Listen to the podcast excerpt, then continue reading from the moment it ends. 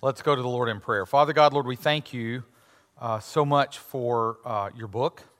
Lord, we thank you for this, um, this particular story. Lord, we thank you for the picture that it paints, how easy it is to understand, um, and how much without excuse we walk away from this story with. Lord, I pray that you would guide our conversation tonight, that you would lead us as we go. In Jesus' name, amen. So, I guess the second night that we were doing the, the, um, the study, one of the questions was that someone asked was Was the angel of death that uh, we see uh, here in the Passover a good angel or a demon? And I told them, Wait, we'll come back to that. We'll get there. We're here. In fact, in the British Library, they define the Passover this way the heartless Pharaoh still refused to free the Israelite slaves. So God brought about one last plague, which was so terrible that it was certain to persuade Pharaoh to let his slaves go. That night, God sent the angel of death to kill the firstborn sons of the Egyptians.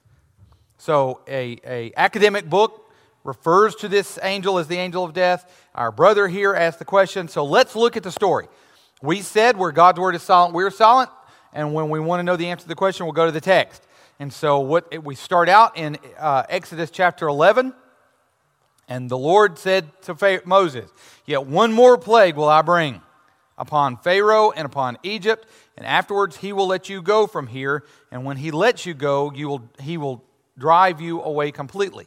So God is telling Moses exactly what's going to happen. So that tells us that nothing that happens in the Passover story took God by surprise.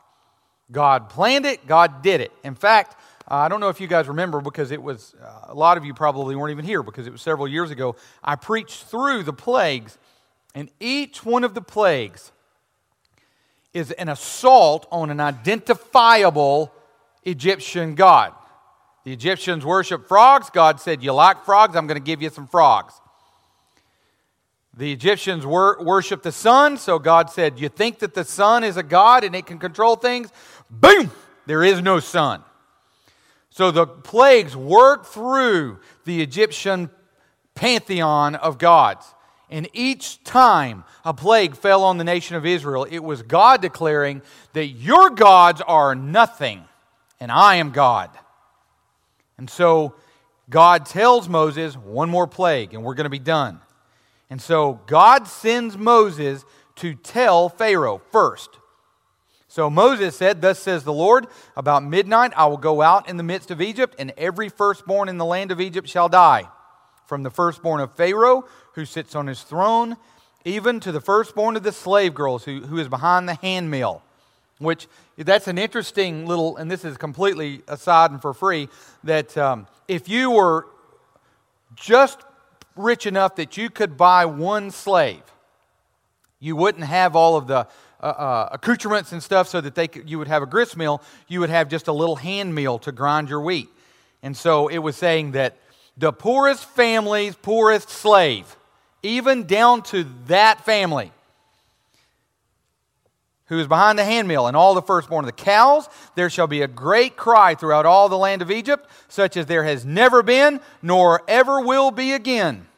But not a dog shall growl against any of the people of Israel, either man nor beast, that you may know that the Lord makes a distinction between Egypt and Israel. And all these your servants shall come down to me and bow down to me, saying, Get out, you and all the people who follow you. And after that, I will go out. And he went out from Pharaoh in hot anger. So Moses goes and tells Pharaoh, God's about to teach you a lesson. And apparently he got very exercised as he told because it said he went out from there mad. Moses and Aaron did all these wonders before Pharaoh, and the Lord hardened Pharaoh's heart and did not let the people of Israel go out of the land. It's, I've always, and I, I just, again, for free, want to point out it's interesting to me that God always says that God hardened Pharaoh's heart, and then later will say Pharaoh hardened Pharaoh's heart. And so the question is always, who hardened Pharaoh's heart? Did God harden it or did Pharaoh harden it? And the answer to the question is yes. to the Hebrew writer, there's always a primary and a secondary cause for everything that happens. It, throughout the Old Testament, the idea is, is that if anything happens, the primary cause is really immaterial. Uh, I'm sorry, the secondary cause is really immaterial. The primary cause is God. And so God hardened Pharaoh's heart and Pharaoh hardened his heart. The primary cause is God, the secondary cause is Pharaoh being stubborn. And God used his stubbornness to do exactly what he would want to do. And we have the privilege of being able to look back across time and see that God was hardening Pharaoh's heart so that ultimately he would get the maximum amount of glory. Because if Pharaoh had just after the first plague said, All right, y'all get out, we wouldn't have this story. And this story we will see today screams of the atonement of Jesus. And so now here we sit some four or five thousand years later, and we can look back and see how God magnified and glorified himself. I'm sure for Moses and the children of Israel, it wasn't a pleasant experience at that time. But God was concerned primarily about his own glory. So, then Moses turns and talks to Israel. And he says, Tell all the congregation of Israel that on the tenth day of this month, every man shall take a lamb according to their father's house, a lamb for a household. Tell me you can't see Jesus in this. Your lamb shall be without blemish, a male, a year old. You may take it from the sheep or from the goats, and you shall keep it until the 14th day of the month. So on the 10th day, they go get the lamb, and they keep it for the 14th day. On the whole assembly of the congregation of Israel shall kill their lambs at twilight. And then they shall take some of the blood and put it on the two doorposts and the lintel of the house in which they eat it. And they shall eat the flesh that night, roasted on the fire, with unleavened bread and bitter herbs, they shall eat it. And in this manner shall you eat it, with your belt fastened, your sandals on your feet, and your staff in your hand. And you shall eat it in haste. It is the Lord's Passover, for I will pass through the land of Egypt that night, and I will strike all the firstborn in the land of Egypt, both male and beast, and on all the gods of Egypt I will execute judgment. I am the Lord. The blood shall be a sign for you on the houses where you are. And when I see the blood, I will pass over you, and no plague will befall you to destroy you when I strike the land of Egypt. This is a beautiful picture of what faith is. They didn't understand everything that God was doing. The faith was them listening to what God spoke to them through, their, through God's servant Moses. Their faith was them walking outside with that bucket of blood and painting it on the lintels. Do you think that any of them, as they heard the wails start coming across Egypt that night, might have gone and hugged their firstborn a little bit tighter and been a little bit afraid, been a little bit confused on how God was doing this and what He was doing? But it didn't matter because they had obeyed. And the issue at hand with their faith is the object of their faith, and the object of their faith was the Word of God as passed to them through Moses. And we need to remember that, that the object of our faith is the Word of God, and our faith is in God, and God will do what He said He would do. Our faith isn't in our ability, our ability to serve God. Our faith isn't in us. Our faith isn't in this church. By faith, God help us if it is, isn't in me. Our faith is in the God of Abraham, Isaac, and Jacob. And he will do what he said he would do. And remember, we, we, we, I will always hammer this point that faith is our belief in action. If they had just said, Yeah, God's going to do what He said He's going to do, I believe that, and they sat in their house, their firstborn would have died. The faith was walking outside in the action of putting that blood over the lintel and the doorpost. That was faith. Faith is the movement of doing what God said he would do and acting on it. So Moses called all the Israels of Egypt, uh, all the elders of Israel, and said to them, "Go and select lambs." So they did what God said. They they got the lambs. They took some hyssop. They dipped it in the blood. They touched it on the lintels and the doorpost with the blood that's in the base, basin. And God did what He said He would do. Now, I want us to look closely at this, this because this is where the idea of the angel of death comes from. Uh, I think it's verse 20, looking at 12. Um, says for the verse 23, let's start there. For the Lord will pass through to strike the Egyptians. Now, notice again, we talked about this two weeks ago. Whenever you see capital L, capital O, capital R, capital D in your Bible, that is say, using God's proper name in the Hebrew, Yahweh which the, the, the a Jewish reader would never have read. If he got, was reading this text out loud, when he got to where it said the Lord, he would have said Adonai instead of Yahweh. But um, for the Lord will pass through to strike the Egyptians, and when he sees the blood on the lintel and the two doorposts, the Lord will pass over the door and will not allow. Now, my ESV says the destroyer. Dad, you're reading from a King James. Somebody's reading from a King James. What does your King James say? the destroyer. Does anybody have a CEV? I didn't think so. It actually says angel of death. That's the only place where we have that descriptor. Every other place, the person who's moving, there's no, the words angel of death are nowhere in this text. Even though uh, a, a publication as austere as the British Library refers to, God sent the angel of death. We've all heard it our whole lives. If you go out and Google for as I did uh, yesterday, looking for images to put on the face page post, all kinds of creepy paintings for, for, since the 14th century of this creepy looking angel that's went around killing people somehow. That's not what the text says. Look closely at chapter 12, and every time it says Yahweh is the one moving, God's the one doing the work. The Lord will pass over the door. You will observe this right as a statute for you forever. And when you come to the land that who will provide? The Lord will provide. All the actor in this story, there ain't no angel of death. It's God who's the actor.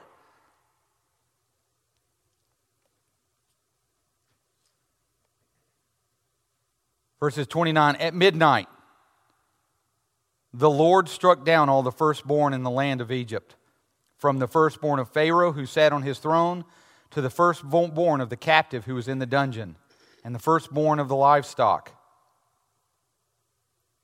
And Pharaoh rose up in the night, he and all of his servants and all the Egyptians, and there was a great cry in Egypt, for there was not a house where someone was not dead he summoned Moses and Aaron by night and said, Up, go out from among my people, both you and the people of Israel, and go, serve the Lord as you have said. Take your flocks and herds. So look in your Bible at midnight. Who struck down all the firstborn of the land of Egypt? The Lord God did it. Now, There is no, nothing, the Bible is silent that there's a physical actor, that there's a person that's moving from house to house. It doesn't say that. That's just something we've kind of developed as we've retold this story.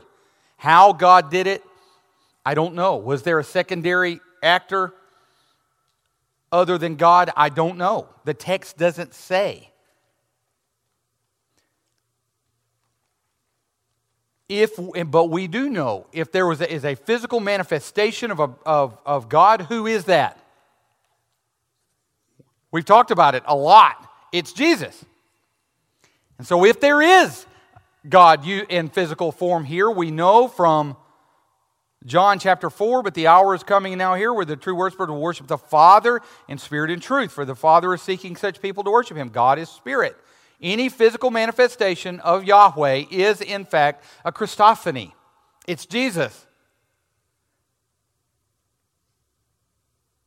Now, in Colossians, we, we read this about what the story, or, or just about the Old Testament in general, but it's something I want us to see. Therefore, let no one pass judgment on you on questions of food and drink or regards to festivals or new moons or Sabbath. You had in the church in Colossae, you had these believers who were, some of them were, were saved out of the Jewish faith, some of them were saved out of the, um, uh, they were, were um, Gentiles. I had to think what I was there for a minute. And so there were some arguments. Do we obey the follow the Passover? Do we do we keep the festivals? Do we follow the moons as they're mentioned in the Bible? And in Colossians it says these are shadows of things to come. But the substance belongs to Christ. So, just like if you look down right here, I can see a shadow of me. That shadow is a representation of me. It kind of sort of looks like me. It's not quite as good looking, but um, the shadow is a reflection of what is the substance. And so, in this particular story, as God is building it out, the story is a story about Jesus. You see, because I know that death is coming. Whether or not I'm a Christian, whether or not I, I go to church, I know for a fact that death is coming. Everybody's going to die. Secular uh, writers have said for, throughout the centuries that no one survives life. It's not going to happen. Everyone from William Shakespeare on up, life is but a tale. We know that we're going to die. And we know, or humankind knows, that there's something bigger than him at work. Amen. I've said I've, I've had the privilege to, to travel a, a good bit, and every country I've ever been in has temples. They have places of worship. Humankind, I remember distinctly standing in Ankara uh, five times a day as that call to prayer would echo across the city, and you would hear that, you could hear the mic as the, the, the, the guy got in the minaret, and you would hear that, Allah Akbar, and the city would get silent. And in my mind, I could picture someone groping in the dark, feeling for God. Where is He? Yet we are enlightened. We know who He is. He has shown us in His Word who He is. And so we, like those children of Israel, know that there's a God and that we know that we have sinned against Him. All of humanity knows that we can't live up to our own moral standard. I've never, in, in witnessing to anybody, had to convince them that they were a sinner. I've never had to do that. I'm always, I always find that when I ask people, if you, if, if you were to die tonight and you stood before God and He asked you, why should I let you into heaven?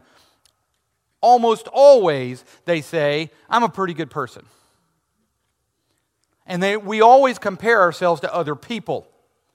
I'm a pretty good person. I've actually had the opportunity to witness in a prison, standing with somebody. I would say, Why would God let you into heaven? And the guy says, I'm a pretty good person. I've never killed anybody. And so it made a light bulb go off in my head. I found somebody that was a murderer. I asked him. And he said, I'm a pretty good person. I've never hurt a child. You see, we are always going to find somebody that we think is worse off than us. But we know in our hearts that we don't rise to our own standard. Our conscience condemns us, is what the Bible says. Our own conscience rises up and says, You are doing wrong. You're sinning. I know that there's a God. I know that I cannot stand in front of Him because I know that I'm a sinner, and I know there's nothing that I can do about it. I know beyond a shadow of a doubt that even in religions where I have to have lists, in fact, I would say that there are two religions in all of the world there's selfism and biblical Christianity. And selfism says you've got to do something to earn your way to God. You yourself have to step up and do something. And so all the other religions, whether it's Buddhism, whether it's Hinduism, whether it's Islam, all just have different lists of what you've got to do to earn your way to God. But see, the whole thing about that is, is that if I work the list, then I'm the one who gets the glory, right? I remember very well with, uh, meeting with Mahmoud, Muslim friend of mine and asking him, okay, tell, I'm going to tell you how I think a Muslim goes to heaven, and you tell me if that's right. And so I just, I walked him through. So you've got a, a jinn and a, a melek on your shoulders. You've got a good angel and a bad angel. The bad angel's writing down my good, bad works. The good angel's writing down my good works. On the judgment day, they'll put my good works and my bad works on a scale. And if my good works outweigh my bad, I make it into paradise. Right? Right. So, Mahmoud, who gets the glory in that system? I do because I earned it. So, Mahmoud, let me explain to you the biblical system. The biblical system is that I'm saved from God. Who's the destroyer in this text? God is the destroyer. I justly, rightly deserve God's wrath. And so I'm saved ultimately. And I, I, I, uh, whenever people come to me and say, I want to get baptized, I'll say, okay, you say you're getting saved. If I, if I said I was saved out of a burning building, what was I saved from? Well, you're saved from fire. If I fell out of a boat and the Coast Guard came and saved me, what am I saved from? Well, you're saved from drowning. So if you're telling me you're saved, what are you saved from? And almost always, especially in the South, people say the devil, sin, hell. And all those are not wrong answers, they're just secondary cause answers. Ultimately, I'm saved from God because I deserve his wrath. What I deserve is to be cast into hell. And so I'm saved from God. I'm saved by whom?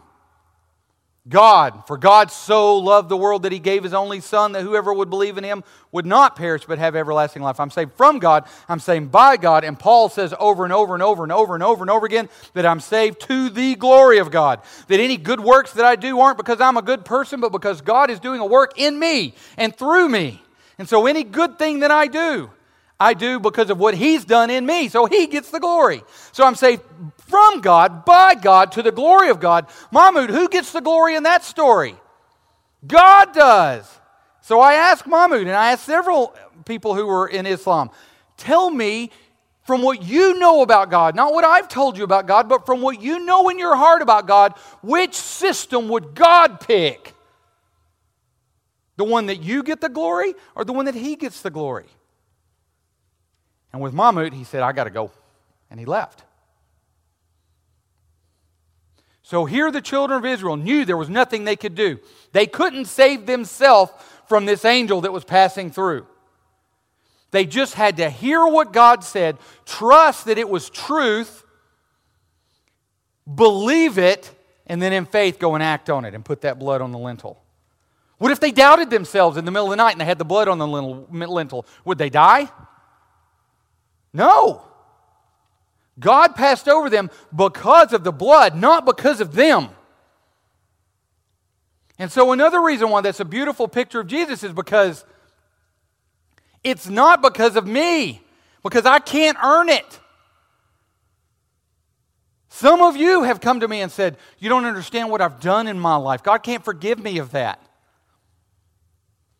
Well, if it was about you, you're right. But it ain't about you.